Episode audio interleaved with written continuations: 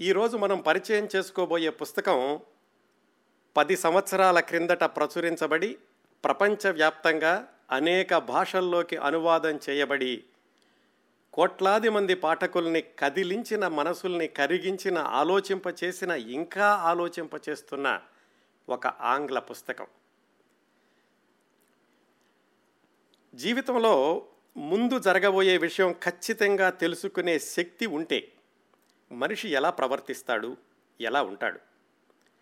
ఆత్రేయ గారు ఒక పాటలో రాశారు. తలచినదే జరిగినదా దైవం ఎందులకు? జరగనిదే తలచితేవా శాంతి లేదు నీకు.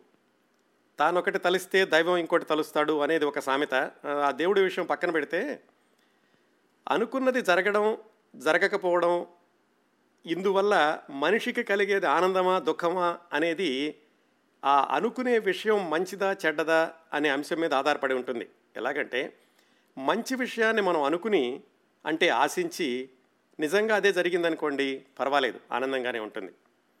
అలా కాకుండా ఒక చెడ్డ విషయం ఫలానా సమయంలో జరుగుతుంది దానిని నువ్వు మార్చలేవు అని రూఢిగా తెలిస్తే మనిషికి అంతకంటే నరకం ఇంకోటి ఉండదు.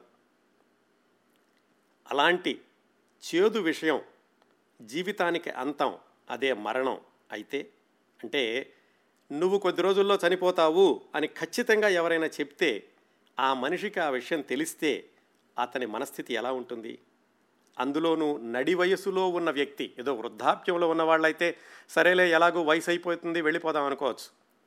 వృద్ధాప్యంలో కాకుండా నడి వయసులో ఉండి జీవితంలో విజయాలు సాధిస్తున్న వ్యక్తికి నువ్వు ఒక ఉండవు రెండు మూడు నెలల్లో చనిపోతావు అని ఖచ్చితంగా తెలిస్తే ఆయన మనస్థితి ఎలా ఉంటుంది? నిజానికి మరణం గురించి అందరికీ తెలిసి అందరూ మర్చిపోయే విషయం ఒకటి ఉంది. మనిషి జీవించినంతసేపు మరణం తోడుగా నడుస్తూనే ఉంటుంది. మరణం మనిషిని ఎప్పుడు కబళిస్తుందో తెలియదు కాబట్టి ప్రతి వ్యక్తి కూడా నేను ఈ లోకంలో శాశ్వతమే అనుకుంటూ ఉంటాడు. అలా శాశ్వతం అనుకునే ఆస్తులు కూడబెట్టుకోవడం అంతస్తులు నిర్మించుకోవడం అంతా నాకే కావాలి అన్నీ నేనే కావాలి అనుకునే అహంభావాన్ని పెంపొందించుకోవడం జరుగుతుంది. జీవితం నీటి బుడగ లాంటిది. ఎప్పుడైనా పగిలిపోవచ్చు. ఈ ప్రపంచంలో మన మజిలీ తాత్కాలికం. అంతము లేని ఈ భువనమంతయు పురాతన పాంధశాల. రాజులు పోయారు రాజ్యాలు పోయారు మనమెంత అని గుర్తుంచుకుంటే ఇలాంటిది ప్రతిక్షణం కాకపోయినా కనీసం అప్పుడప్పుడైనా గుర్తుకు తెచ్చుకుంటే మనిషి ప్రవర్తన కొంచెమైనా మారే అవకాశం ఉంటుంది. అందుకే పెద్దవాళ్ళు ఏం చెప్తారంటే ఉద్యోగంలో ఉన్నప్పుడు పదవిలో ఉన్నప్పుడు ప్రతిరోజు నట ఇదే మొదటి రోజు అనుకోవాలంట. ఎందుకంటే మొట్టమొదటి రోజు ఉద్యోగంలో చేరినప్పుడు లేదా ఏదైనా పదవిని అలంకరించినప్పుడు కష్టపడి పనిచేయాలి ఈ ఉద్యోగాన్ని నిలబెట్టుకోవాలి ఈ పదవిని నిలబెట్టుకోవాలి అనే పట్టుదల ఉంటుంది. అందుకే ఉద్యోగంలో చేరినప్పుడు ప్రతిరోజు మొదటి రోజు అనుకుని ఉద్యోగానికి వెళ్ళండి అని చెప్తారు. అదే జీవితం జీవించడం ఆ విషయానికి వస్తే ప్రతిరోజు పొద్దున్నే లేవగానే ఇదే చివరి రోజేమో అన్నట్లుగా జీవించాలట. ఎందుకంటే అదే చివరి రోజు అయితే ఎందుకు ఈ పాపాలు అన్యాయాలు అవినీతి ఎలాగూ ఇది చివరి రోజే కదా? మంచిగా జీవించే అవకాశాలు ఎక్కువగా చూసుకోవచ్చు కదా? అనిపిస్తుంది. ఒక రకమైన అధ్యయనం. ఈ అంశాల మీద మీకు ఈరోజు చెప్పబోయే పుస్తకం గురించి చెప్తాను. అమెరికన్ యూనివర్సిటీల్లో ముఖ్యంగా పిట్స్బర్గ్లో ఉన్నటువంటి కార్నగీ మెలాన్ యూనివర్సిటీలో చాలా సంవత్సరాలుగా లాస్ట్ లెక్చర్ అనే ఒక సంప్రదాయం ఉండు ఉందట. మరి మిగతా యూనివర్సిటీలో కూడా ఉందేమో నాకు అంతగా తెలీదు. బహుశా అది ఇంకా కొనసాగుతూనే ఉండి ఉండాలి. అంటే ఆ కార్నగీ మెలాన్ యూనివర్సిటీలోని ప్రొఫెసర్లని ఇదే మీ చివరి ప్రసంగం అనుకుని మీ విద్యార్థులకి సహోద్యోగులకి మీరేం చెబుతారో చెప్పండి అని ఒకరోజు అలాంటి లాస్ట్ లెక్చర్కి ఆహ్వానిస్తారట. ప్రొఫెసర్లు ఏమిటంటే అదే చివరి రోజు తన ప్రొఫెషన్కి. తాను ఇవ్వబోయేటటువంటి చిట్ట చివరి ప్రసంగం అదే. అంతవరకు క్లాస్లో చాలా చెప్పుంటారు. చిట్ట చివరిగా చెప్పాలంటే ఏం చెబుతారు అనే దాన్ని ఊహించుకుని ఆ లాస్ట్ లెక్చర్ ఇస్తూ ఉండేవాళ్ళు. అది ఒక సాంప్రదాయంగా కొనసాగేది కార్నగీ మెలాన్ యూనివర్సిటీలో. బహుశా ఇప్పుడు కూడా ఉందేమో. కొన్ని రోజుల తర్వాత ఈ లాస్ట్ లెక్చర్ అనే బదులు మై జర్నీ అంటే నా ప్రయాణం ఇలాగేదో పేరు మార్చారట. మరీ లాస్ట్ లెక్చర్ అంటే కొంచెం సెంటిమెంటల్గా ఉంటుందనేమో. ఇప్పుడు మనం మాట్లాడుకోబోయేది పదేళ్ళ క్రిందట ఆ పిట్స్బర్గ్లోని కార్నగీ మెలాన్ యూనివర్సిటీలో జరిగినటువంటి సంఘటన. ఇంత చెప్పాక ఈరోజు పరిచయం చేయబోయే పుస్తకం పేరు రచయిత పేరు దాచాల్సిన అవసరం లేదు. నిజానికి పుస్తకం పేరు ఇప్పటికే చెప్పేశాను. ఈ ఇంగ్లీష్ పుస్తకాన్ని ఇప్పట్లో ఇప్పటికే మీరు చాలామంది చదివేసి ఉంటారు. చదివిన వాళ్ళకి మరొకసారి మంచి పుస్తకాన్ని గుర్తు తెచ్చుకున్నట్లుంటుంది చదవని వాళ్ళకి పరిచయం చేయడానికి కూడా ఈనాటి పుస్తక పరిచయంలోని పుస్తకం పేరు ది లాస్ట్ లెక్చర్. రచయిత పేరు professor Randy Pausch. Carnegie Mellon యూనివర్సిటీలో ప్రొఫెసర్ ర్యాండీ పౌష్ని కూడా ఆనవాయితీ ప్రకారం రెండు వేల ఏడు సెప్టెంబర్లో అంటే దాదాపుగా పది సంవత్సరాల క్రిందట ఆయన్ని లాస్ట్ లెక్చర్ ఇవ్వమని అడిగారు. అయితే ఆ లాస్ట్ లెక్చర్ ఇవ్వాల్సినటువంటి తేదీకి దాదాపుగా నెల క్రిందట ప్రొఫెసర్ ర్యాండీ పౌష్కి అప్పటికే ఆయన ఒక గత సంవత్సరంగా క్యాన్సర్తో బాధపడుతున్నారు. కాకపోతే ఆయన జీవితం కొనసాగుతూ వస్తోంది పొడిగించడానికి డాక్టర్లు ప్రయత్నిస్తున్నారు. ఈ లాస్ట్ లెక్చర్ ఇవ్వాల్సినటువంటి తేదీకి సరిగ్గా నెల ముందు ఆయన అప్పటికే బాధపడుతున్నటువంటి ప్యాక్రియాటిక్ క్యాన్సర్ చిట్ట చివరి దశలో ఉంది. నీ లివర్లో పది ట్యూమర్లు ఉన్నాయి. ఇంకా నువ్వు జీవించేది కేవలం రెండు మూడు నెలలు మాత్రమే అని డాక్టర్లు నిర్ధారణగా చెప్పేశారు. ఆయన వయసు అప్పటికి నలభై ఆరు సంవత్సరాలు. ముగ్గురు పిల్లలు చిన్న పిల్లలు. వాళ్ళ వయసు కూడా ఆరు సంవత్సరాలు నాలుగు సంవత్సరాలు ఒక సంవత్సరం లేకపోతే కొద్ది నెలలు అనుకుంటాను. అంటే ప్రపంచాన్ని కూడా పూర్తిగా చూడనటువంటి పసికోనలు అలాంటి వ్యక్తికి రెండు మూడు నెలల్లో నువ్వు ఖచ్చితంగా చనిపోతావు అని డాక్టర్లు చెప్పారు. మేము చేయగలిగిందంతా చేశాము ఇంతకంటే ఏం చేయలేము. ఈ పది ట్యూమర్లను కూడా మాన్చడం అనేది సాధ్యపడనిది. ఇంకా నీవు రెండు మూడు నెలల్లో చనిపోవడానికి సిద్ధంగా ఉండాలి అని చెప్పారు. అలాంటి సమయంలో ఆయన ఈ లాస్ట్ లెక్చర్ ఇవ్వాల్సి వచ్చింది. లాస్ట్ లెక్చర్ అనేది ప్రతిసారి కూడా ఊహించుకుంటూ చెబుతారు ప్రొఫెసర్లు. కానీ ర్యాండీ పౌష్కి ఆ లాస్ట్ లెక్చర్ నిజంగానే లాస్ట్ లెక్చర్ చివరి ప్రసంగం అని ఖరారైపోయింది. అలాంటప్పుడు ఆయన మానసిక స్థితి ఎలా ఉంటుంది? చనిపోయే చనిపోతున్నాను అని తెలిసి ఆ మనడపు అంచుల్లో నుంచుని ఆయన ఇచ్చేటటువంటి సందేశం ఎలా ఉండాలి? మొట్టమొదట్లో చెప్పాను చూడండి కొద్ది రోజుల్లో మరణం తథ్యం అని తెలిసిన వ్యక్తి ఎలా ఉంటాడు ఎలా ఆలోచిస్తాడు అని సరిగ్గా అదే స్థితిలో ర్యాండీ పౌష్ చిట్ట చివరి ప్రసంగం లాస్ట్ లెక్చర్ని రెండు వేల ఏడు సెప్టెంబర్ పద్దెనిమిదిన కార్నగీ మెలాన్ యూనివర్సిటీలో ఇచ్చాడు. సుమారుగా గంటంబావు సాగినటువంటి ఆ లాస్ట్ లెక్చర్లో ఆయన ఏం చెప్పాడు అనే విషయాన్ని యూట్యూబ్లో గత పది సంవత్సరాల్లో సుమారుగా యాభై మిలియన్ల మంది చూశారు. ఇంకా చూస్తూనే ఉన్నారు. ఈ కార్యక్రమం అయ్యాక మీరు కూడా చూడొచ్చు. ఆ గంటంబాబు ప్రొఫెసర్ ర్యాండీ పౌష్ ఇచ్చినటువంటి లాస్ట్ లెక్చర్ ఏమిటి అనేది.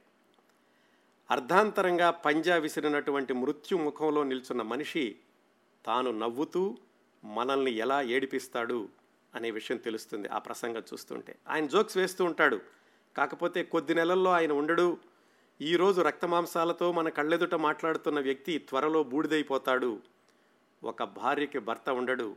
ముగ్గురు పసిపిల్లలకి తండ్రి ఉండడు.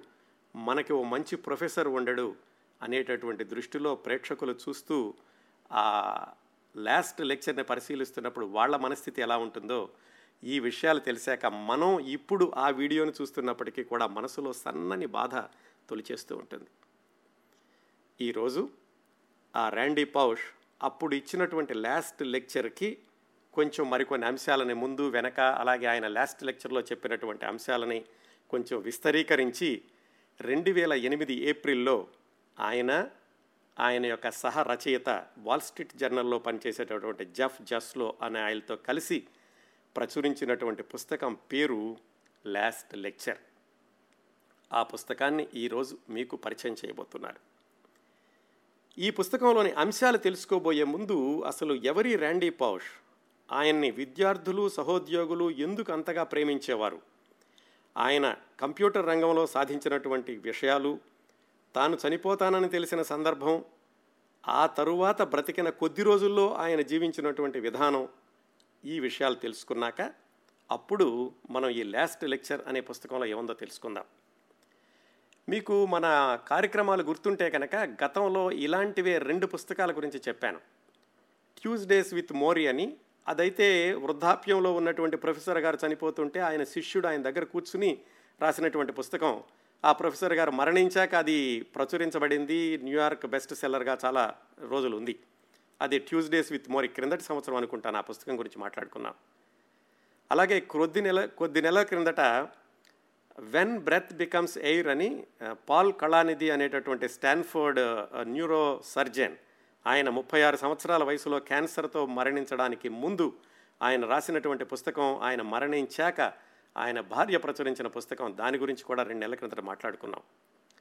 అదే కోవలో వస్తుంది ఈ ది లాస్ట్ లెక్చర్ అనేటటువంటి పుస్తకం. కాకపోతే దీనిలో ఉన్నటువంటి ప్రత్యేకత ఏమిటంటే పది సంవత్సరాల క్రిందట ఇది పబ్లిష్ అయ్యింది.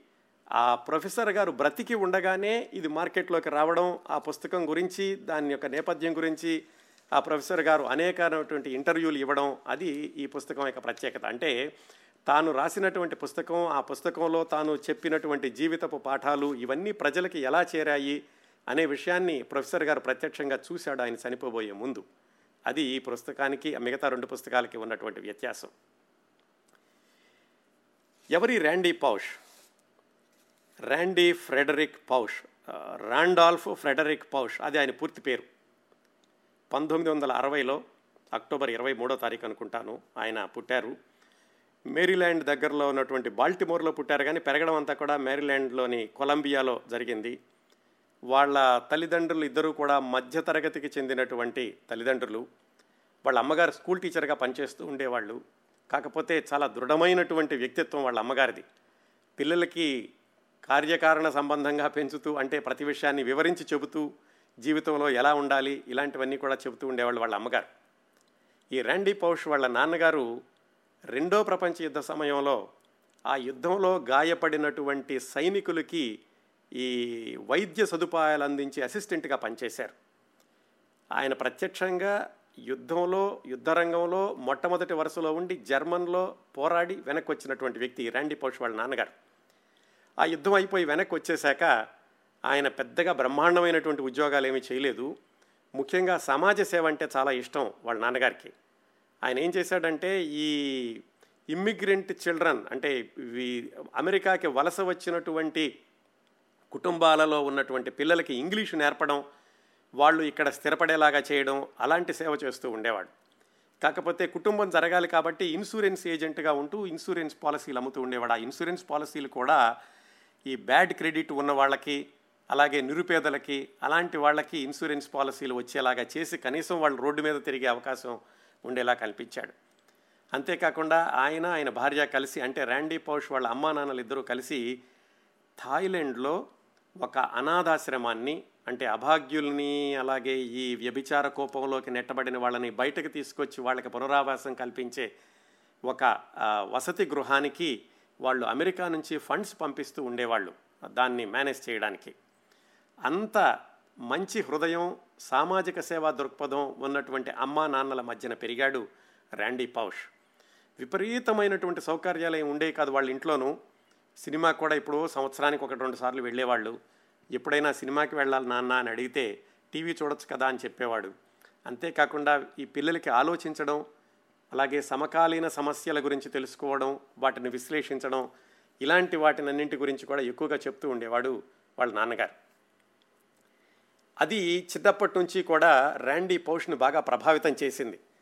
వాళ్ళ నానే తనకి హీరో అనుకుంటూ ఉండేవాడు. చాలామంది అనుకుంటూ ఉంటారు పిల్లలు మా నాన్నగారే మాకు హీరో అని. ర్యాండీ పౌష్ యొక్క వ్యక్తిత్వం రూపుదిద్దుకోవడానికి వాళ్ళ నాన్నగారు చేసినటువంటి పనుల్ని ఆయన చిన్నతనంలో గమనించడం. వాళ్ళ నాన్నగారు ఆయనకి ఎనభై ఐదు సంవత్సరాల వయసులో ఈ లుకోమియా అనే క్యాన్సర్ వచ్చి చనిపోయారు. ఆ సరిగ్గా వాళ్ళ నాన్నగారు చనిపోయినటువంటి కొద్ది నెలలకే ర్యాండీ పౌష్ కూడా ఈ ప్యాంక్రియాటిక్ క్యాన్సర్ అని బయటపడింది. అంటే ర్యాండీ పౌష్కి ప్యాంక్రియాటిక్ క్యాన్సర్ ఉంది అని తెలియడానికి కొద్ది నెలల ముందే వాళ్ళ నాన్నగారు చనిపోయారు. వాళ్ళ నాన్నగారు చనిపోయేటప్పుడు కూడా ఏం చేశారంటే తన మృతదేహాన్ని ఆసుపత్రికి దానం చేయడమే కాకుండా వాళ్ళు ఆ థాయిలాండ్లో సపోర్ట్ చేస్తున్నటువంటి ఆ వసతి గృహం మరికొద్ది సంవత్సరాలు ఏమాత్రం ఆటంకం లేకుండా జరగడానికని కొంత డబ్బును కూడా పంపించారు ఆయన చనిపోబోయే ముందు. అలాంటి ఉన్నతమైన వ్యక్తిత్వం కలిగిన తల్లిదండ్రుల మధ్యలో పెరిగిన ర్యాండీ పౌష్ వ్యక్తిత్వం కూడా ఎలా ఉంటుందో మనం ఊహించుకోవచ్చు. చాలాసార్లు చెప్తారండి పిల్లలట వాళ్ళ అమ్మా నాన్నలు ఏం చెబుతారు అనే దానికంటే ఏం చేస్తున్నారు అనేది చూసి నేర్చుకుంటూ ఉంటారట. లేకపోతే ఏం చేయకూడదో కూడా నేర్చుకుంటూ ఉంటారు కొంతమంది తల్లిదండ్రుల గురించి. ఆ విధంగా ర్యాండీ పౌష్ వాళ్ళ అమ్మగారు నాన్నగారు ఏం చేస్తున్నారో చూసి ఆయన వ్యక్తిత్వాన్ని రూపుదిద్దుకుంటూ ఎలా పెరిగాడంటే మామూలుగా చదువు బాగా వచ్చేది చిన్నప్పటి నుంచిను. పంతొమ్మిది వందల ఎనభై ఎనిమిదిలో కార్నగీ మెలాన్ యూనివర్సిటీ నుంచే ఆయన కంప్యూటర్ సైన్స్లో డాక్టరేట్ పట్టా పుచ్చుకున్నారు. పుచ్చుకున్న ఏవో ఒక చిన్న చిన్న ఉద్యోగాలు చేశారు చాలా తక్కువ కాలం. ఆ తర్వాత పంతొమ్మిది వందల ఎనభై ఎనిమిది నుంచి పంతొమ్మిది వందల తొంభై ఏడు వరకు కూడా యూనివర్సిటీ ఆఫ్ వర్జీనియా దానిలో school of engineering and applied sciences ఆ డిపార్ట్మెంట్లో కంప్యూటర్ సైన్స్ ప్రొఫెసర్గా పనిచేశారు ఆ పది సంవత్సరాలు. ఆ మొట్టమొదటిసారిగా ఆయన పనిచేసినటువంటి పది సంవత్సరాల్లోనే కంప్యూటర్ సైన్స్ రంగంలో చాలా విశేషమైనటువంటి పరిశోధనలు చేశారు. ఒక ఆరు నెలల పాటు సెలవు పెట్టి వాల్ట్ డిస్నీకి వెళ్ళి ఇక్కడ వాల్ట్ డిస్నీలో ఆ షోసు వర్చువల్ రియాలిటీ ఇలాంటివన్నీ కూడా సృష్టించే వాళ్ళని ఇమాజినీరింగ్ టీం అంటారు. ఇంజనీరింగ్ కాదు ఇమాజినీరింగ్. అలాంటి టీంలో ఒక ఆరు నెలల పాటు పనిచేసి అక్కడ తాను నేర్చుకున్నటువంటి వర్చువల్ రియాలిటీ అలాంటివన్నిటి కూడా వాళ్ళకి అందించాడు.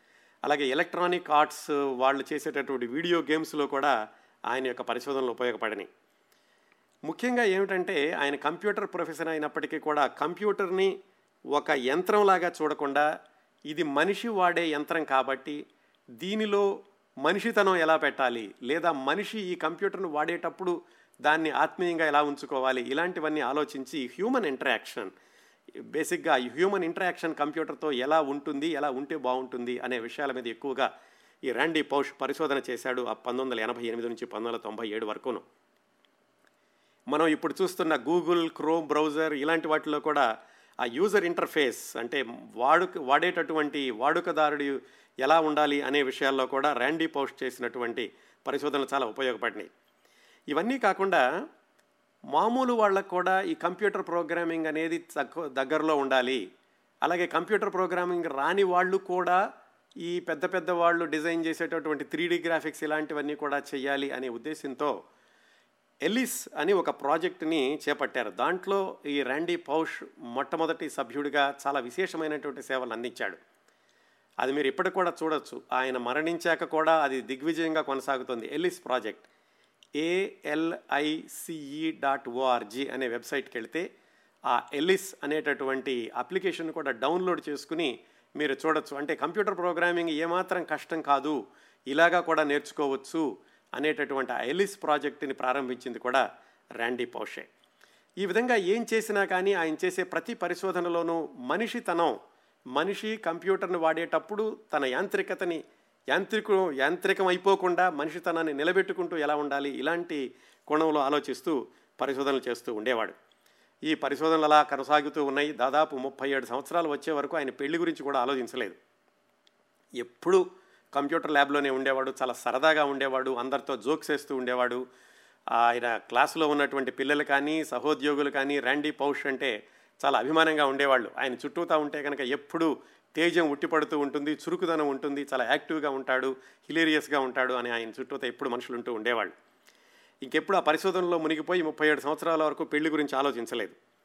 పంతొమ్మిది వందల ఎనభై ఎనిమిది ఎనభై ఏడు ఆ ప్రాంతాలు పంతొమ్మిది వందల తొంభై ఏడు తొంభై ఎనిమిది ఆ ప్రాంతాల్లో ఆయన ఈ వెస్ట్ వర్జీనియా యూనివర్సిటీ నుంచి కార్నగీ మెలాన్ యూనివర్సిటీలో చేరాడు. వెస్ట్ వర్జీనియా యూనివర్సిటీని వదిలేసి.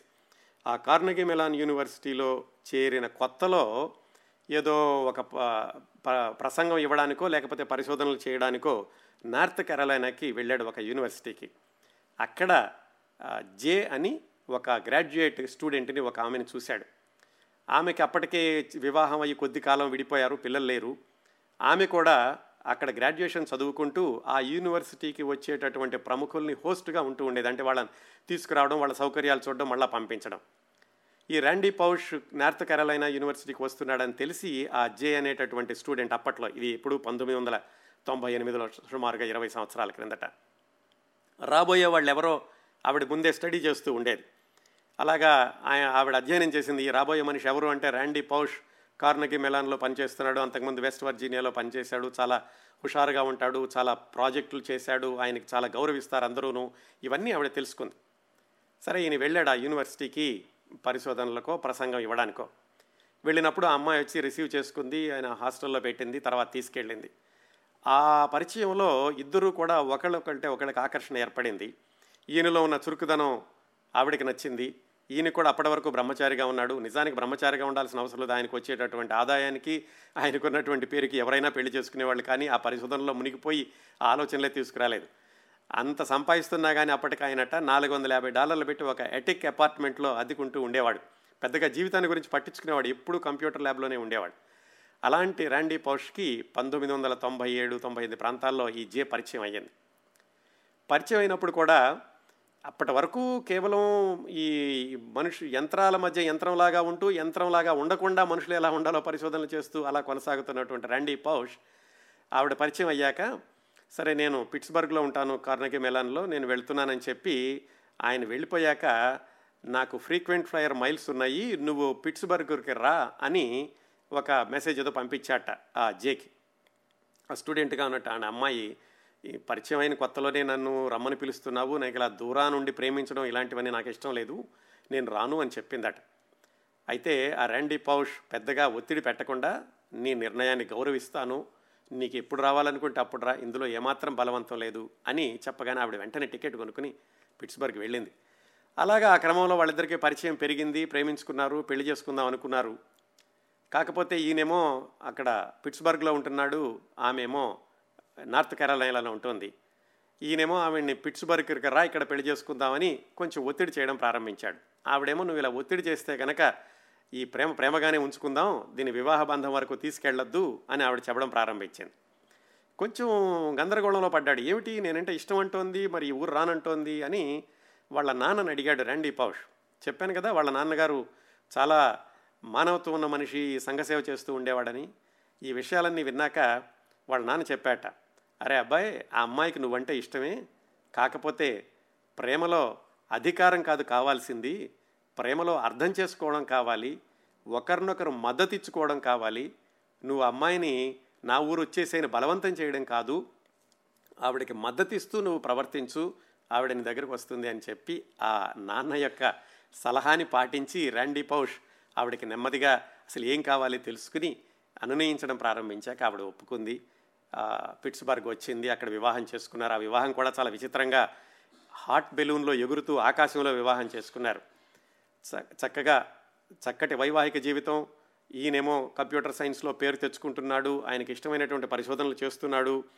ముగ్గురు పిల్లలు ముందుగా ఇద్దరు అబ్బాయిలు తర్వాత ఒక అమ్మాయి. ఆ అమ్మాయికి అంటే చిట్ట చివరి పాపకి పది నెలల వయసు ఉండగా రెండు వేల ఆరు వేసవి కాలంలో ఆయన జీవితంలో ఒక తీవ్రమైనటువంటి మలుపు అది మరో మలుపు అది మరణానికి పిలుపు మృత్యుదేవతతో ప్రయాణం ప్రారంభమైంది రెండు వేల ఆరు వేసవికాలం సమయంలో. ర్యాండీ పౌష్ రెండు వేల ఆరులో ఆయన జీవితంలో ఆ మరో మలుపు మృత్యువుతో పిలుపు మరణంతో ప్రయాణం ప్రారంభించకుండా ఉండి ఉంటే ఆయన కంప్యూటర్ ప్రొఫెసర్గానే కొనసాగి ఉంటే బహుశా ఇప్పటికి కూడా అద్భుతమైనటువంటి పరిశోధనలు చేస్తూ ఉండేవాడు.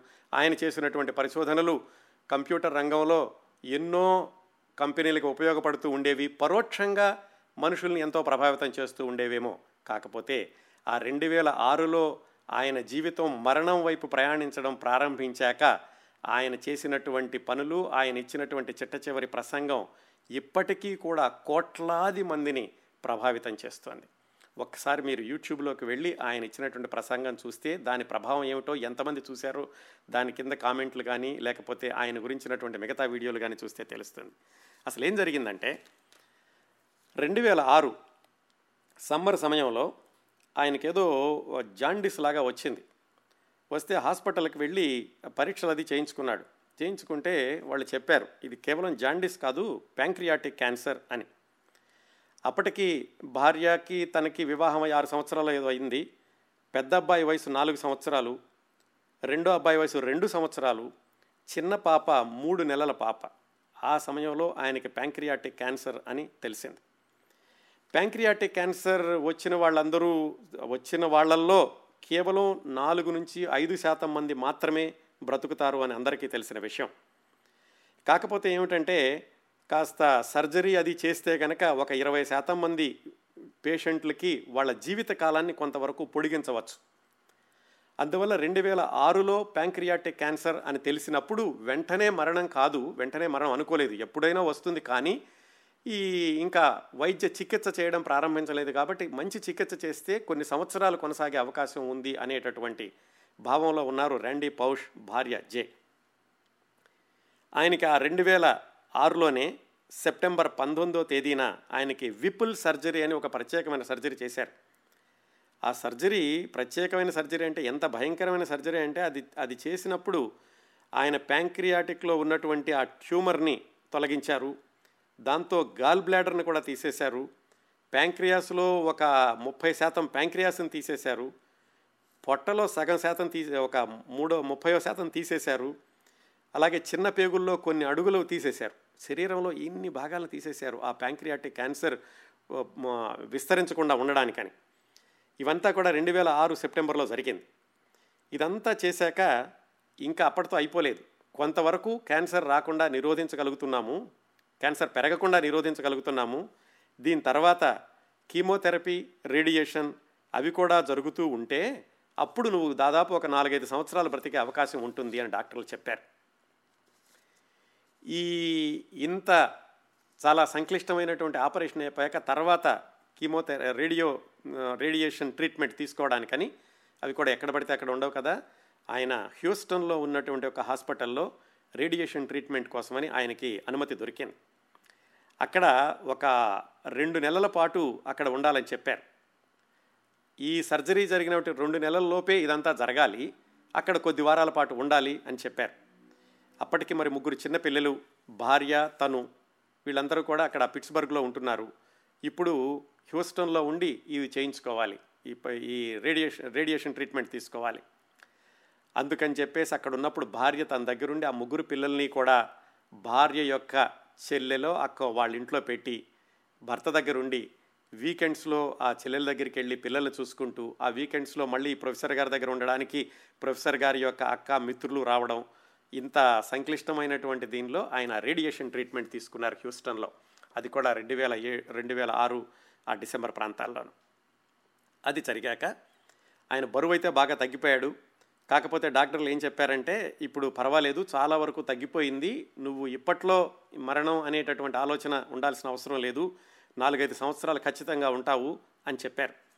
కాకపోతే ముందులో ఆ ఆపరేషన్ జరగడం తర్వాత అలాగే ఈ రేడియేషన్ ట్రీట్మెంట్ దీని అంతటితోటి ఆయన బరువు చాలా వరకు తగ్గిపోయింది.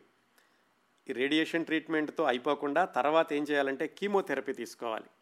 కీమోథెరపీ కోసం నువ్వు ఇంకా పిట్స్బర్గ్ వెళ్ళిపోవచ్చు మీ యూనివర్సిటీ దగ్గరలోనే ఉండి కీమోథెరపీ కొనసాగించవచ్చు అని చెప్పారు. ఆ కీమోథెరపీ రెండు వేల ఏడు మే వరకు కూడా కొనసాగింది అంటే దాదాపుగా ఆరు నెలల పాటు. మళ్ళా చాలా వరకు పుంజుకున్నాడు. మామూలు బరువుకు వచ్చేసాడు ర్యాండీ పౌష్.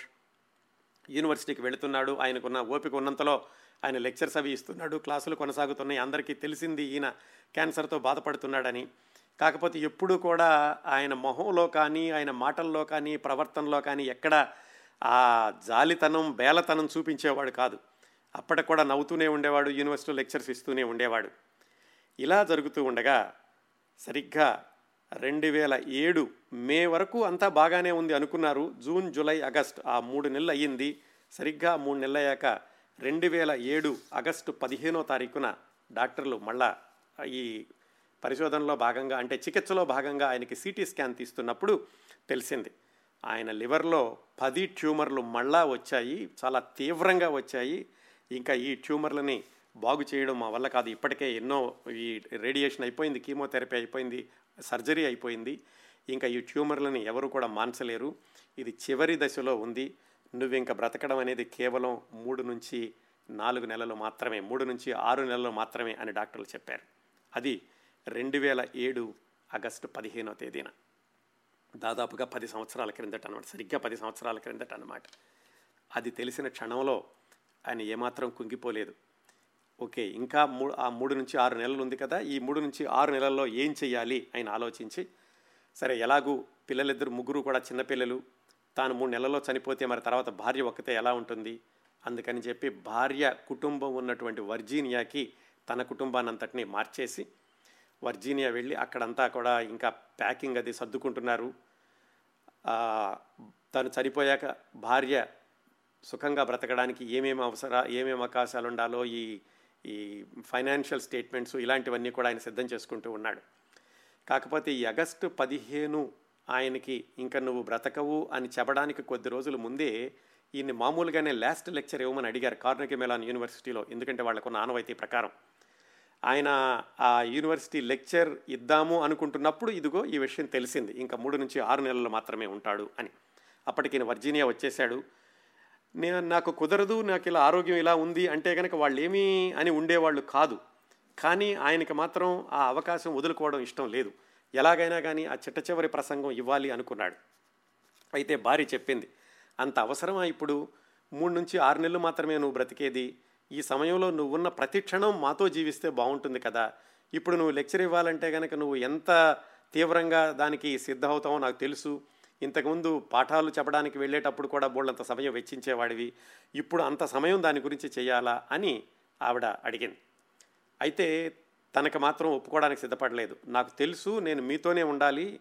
ఉండేటటువంటి మూడు నెలలు ఆరు నెలలు ప్రతిక్షణం పిల్లల దగ్గర ఉండాలి. పిల్లల్ని పొదివి పట్టుకోవాలి. నీకు కూడా ధైర్యం చెప్పాలి. నేను వెళ్ళిపోతున్నానని తెలిసి కూడా మీ దగ్గర లేకుండా దూరంగా వెళ్ళడం నాకు ఇష్టం లేదు. కాకపోతే ఒక విషయం ఏంటంటే నేను కూడా మనిషిని అని నిరూపించుకోవాలి. జీవితం నాకు ఏమి నేర్పిందో నేను మిగతా వాళ్ళకి చెప్పాలి. నిజంగా మిగతా వాళ్ళంటే మిగతా వాళ్ళని కాదు మన పిల్లలు మన పిల్లల ముగ్గురిని చూడు.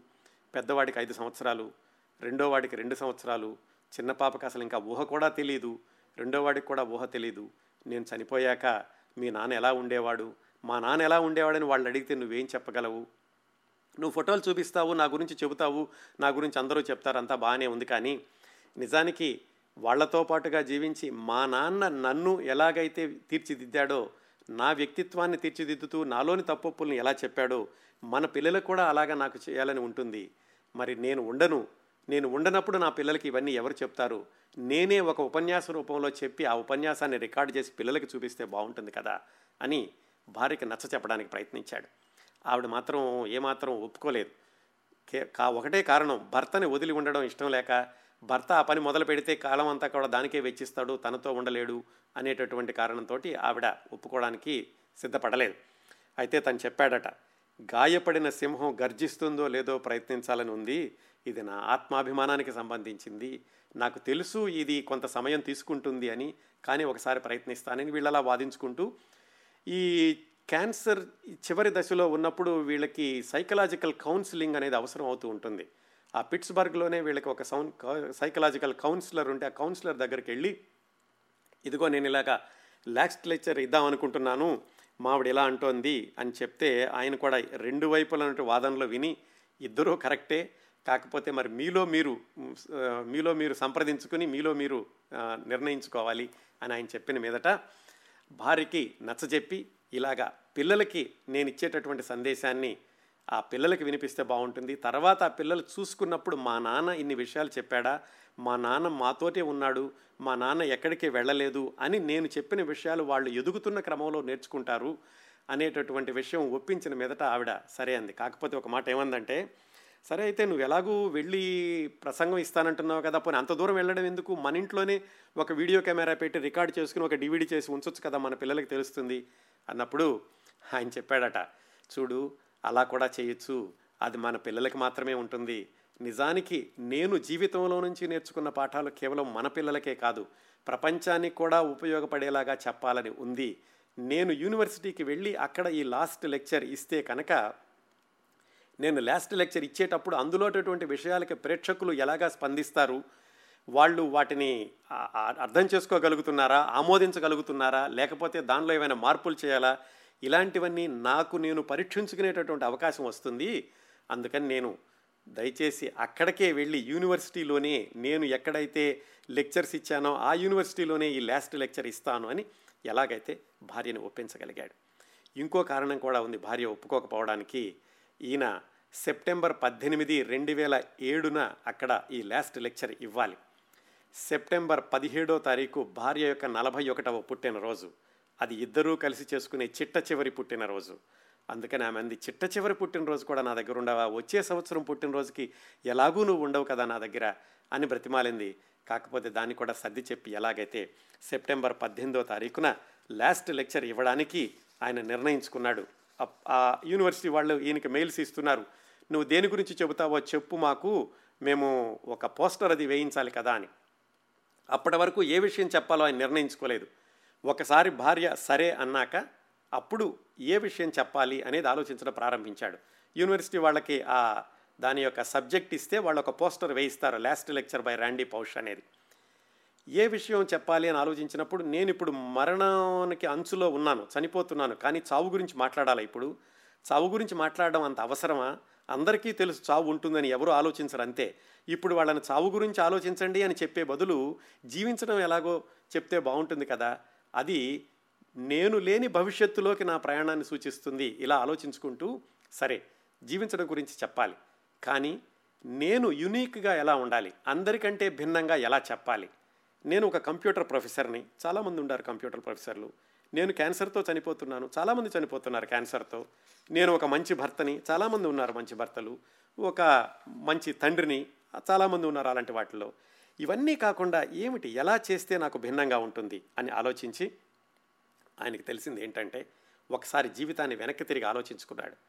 తాను చిన్నప్పుడు అనుకున్నటువంటి చిన్న చిన్న విషయాలు అవి కొంచెం కాంప్లెక్స్ అవ్వచ్చు తేలిక అవ్వచ్చు. అలాంటి చిన్ననాటి కలల్ని సాకారం చేసుకోవడానికి తాను ఎంత కష్టపడ్డాడో గుర్తొచ్చింది. అప్పుడు అనుకున్నాడు ఇది ఈ అంశం చెప్పాలి. చిన్ననాటి కలల్ని నిజంగా రుజువు చేసుకోవడం ఎలాగా? నిజంగా వాస్తవం చేసుకోవడం ఎలాగా? అనేటటువంటి అంశం మీద చెబుదాము. నా జీవితంలో ఉన్నటువంటి ఉదాహరణలు తీసుకుంటూ చెబితే మిగతా వాళ్ళకు కూడా అది స్ఫూర్తిదాయకంగా ఉంటుంది. ఎవరూ కూడా కలలు కనడానికి భయపడకండి. కాకపోతే పగటి కలలుగా మిగుల్చుకోకండి. ఆ కలల్ని సాకారం చేసుకోవడానికి ఎలా కష్టపడాలి? నేను ఎలా కష్టపడ్డాను? అనేటటువంటి విషయాల్ని వాళ్ళ ముందుకు చెబితే బాగుంటుంది అని really achieving your childhood dreams అనేటటువంటి అంశాన్ని ఆ కార్నగీ మెలాన్ యూనివర్సిటీ వాళ్ళకి పంపించాడు. ఆ విధంగా ఆయన లాస్ట్ లెక్చర్ ఇవ్వడానికి సిద్ధపడ్డాడు. ఇంకా లాస్ట్ లెక్చర్ వచ్చి ఇచ్చే రోజు గురించి చెప్పడం లేదు నేను. అలా సిద్ధపడ్డాక ఆ అంశం గురించి ఆయన ఏం మాట్లాడాలి అనేటటువంటి దానికి సిద్ధపడుతూ ఎలా చెప్పాలి అనుకున్నప్పుడు తన జీవితం గురించి చెబుతున్నాడు. తన చావు గురించి చెప్పబోవడం లేదు. తాను జీవించి ఉన్నప్పుడు ఉన్నటువంటి తీసుకున్న రకరకాల ఫోటోలు అలాగే ఆయన రాసుకున్న డైరీలు కొన్ని కొన్ని వాళ్ళ ఇంటి ఫోటోలు ఇవన్నీ కూడా దాదాపు ఒక మూడు వందలు మూడు వందల యాభై ఫోటోల్ని సేకరించాడు. వాటన్నింటిని ఒక పవర్ పాయింట్లో పెట్టి ఒక ఆర్డర్లో పెట్టుకుంటూ వచ్చాడు. ఇదంతా కూడా ఎప్పుడు ఆయన వర్జీనియా వెళ్ళిపోయి భార్య పిల్లలు ఉండడానికి సౌకర్య ఉండడానికి ఆయన ఏర్పాట్లన్నీ చేస్తూ తన తుది ప్రయాణానికి సిద్ధపడుతూ మరలనారి లోకాలకు ప్రయాణానికి సిద్ధపడుతూ ఆ రోజుల్లో ఇవన్నీ కూడా సిద్ధం చేసుకుంటూ ఒక ప్రజెంటేషన్ లాంటిది తయారు చేసుకున్న ఒక మూడు వందల స్లైడ్స్ పెట్టి. చేసుకున్నాక సెప్టెంబర్ పదహారో తారీఖు వచ్చింది. పదిహేడో తారీఖు వాళ్ళ భార్య పుట్టినరోజు జే పుట్టినరోజు కానీ పదిహేడో తారీఖు తాను బయలుదేరి పిట్స్బర్గ్ వెళ్ళాలి కాబట్టి పదహారో తారీఖునే భార్య యొక్క పుట్టినరోజుని ఒకరోజు ముందుగా జరుపుకుని చూడు జే నువ్వు కూడా రా తప్పనిసరిగాను. నేను ఆ చిట్ట చివరి ప్రసంగం ఇచ్చేటప్పుడు నువ్వు కూడా ప్రేక్షకుల్లో ఉంటే చూడాలని ఉంది. ఎందుకంటే ఇది చిట్ట చివరి ప్రసంగం. మళ్ళీ నేను వాళ్ళ దగ్గర మాట్లాడను. నీకు కూడా నేను ఇలాంటి ప్రసంగం ఇచ్చే అవకాశం ఉండదు. ఏ ఏ రోజు మరణిస్తానో తెలియదు. మూడు నుంచి ఆరు నెలలు అన్నారు కాబట్టి అని భార్యని ఒప్పించి తాను సెప్టెంబర్ పదిహేడో తారీఖు మధ్యాహ్నం బయలుదేరి పిట్స్బర్గ్లో దిగాడు.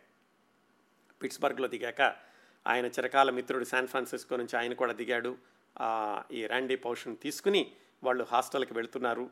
ఎందుకంటే ఆ మరో రోజే ఈ చిట్ట చివరి ప్రసంగం లాస్ట్ లెక్చర్ వెళుతూ ఉండగా వాళ్ళు ఒక హోటల్లో ఆగారు. ఏదో రెస్టారెంట్లో ఆగారు తిని వెళదాము అని. ఆ రెస్టారెంట్లో జరిగినటువంటి ఒక చిన్న సంఘటన అక్కడి నుంచి కూడా తన జీవితంలో ఇంతకు ముందు జరిగిన సంఘటనల్ని వేరే కోణంలో చూడడమే కాకుండా అక్కడి నుంచి జరిగిన సంఘటనలు అన్నీ కూడా ర్యాండీ పౌష్కి జీవితంలో కొత్త కోణాలు చూపించినాయి. ఆ కొత్త కోణాలనే మనకు చూపించాడు చిట్ట చివరి ప్రసంగం అనేటటువంటి ప్రసంగంలోనూ ఆ తర్వాత దానికి వచ్చిన పుస్తక రూపంలోనూ. ఆ చిట్ట చివరి ప్రసంగం ఎలా జరిగిందో మీరు యూట్యూబ్లో చూడొచ్చు. దాని గురించి ఒకసారి క్లుప్తంగా ప్రారంభించి అసలు నిజంగా ఆ పుస్తకంలో ఏముంది? పుస్తకంలో అంటే ఈ చిట్ట చివరి ప్రసంగంలో వీడియోలో లేనటువంటి విషయాలు పుస్తకంలో ఎన్ని రాశాడు? ఆ తర్వాత జరిగినటువంటి విషయాలు ఏమిటి? ఆ పుస్తకం యొక్క ప్రత్యేకత ఇలాంటివన్నీ కూడా మనం వచ్చే వారం మాట్లాడుకోవాలి. ఒక ఆంగ్ల పుస్తకం గురించినటువంటి పరిచయాన్ని రెండు వారాలు మాట్లాడడం ఇదే మొట్టమొదటిసారి. ఎందుకంటే ఈ పుస్తకంలో ఉన్నటువంటి అంశాలు అలాంటివి ఈ పుస్తకం ప్రపంచవ్యాప్తంగా కలిగించినటువంటి ప్రభావం అలాంటిది. అందువల్ల ఈ పుస్తకంలోని అంశాల గురించి వచ్చే వారం వివరంగా మాట్లాడుకుందాం.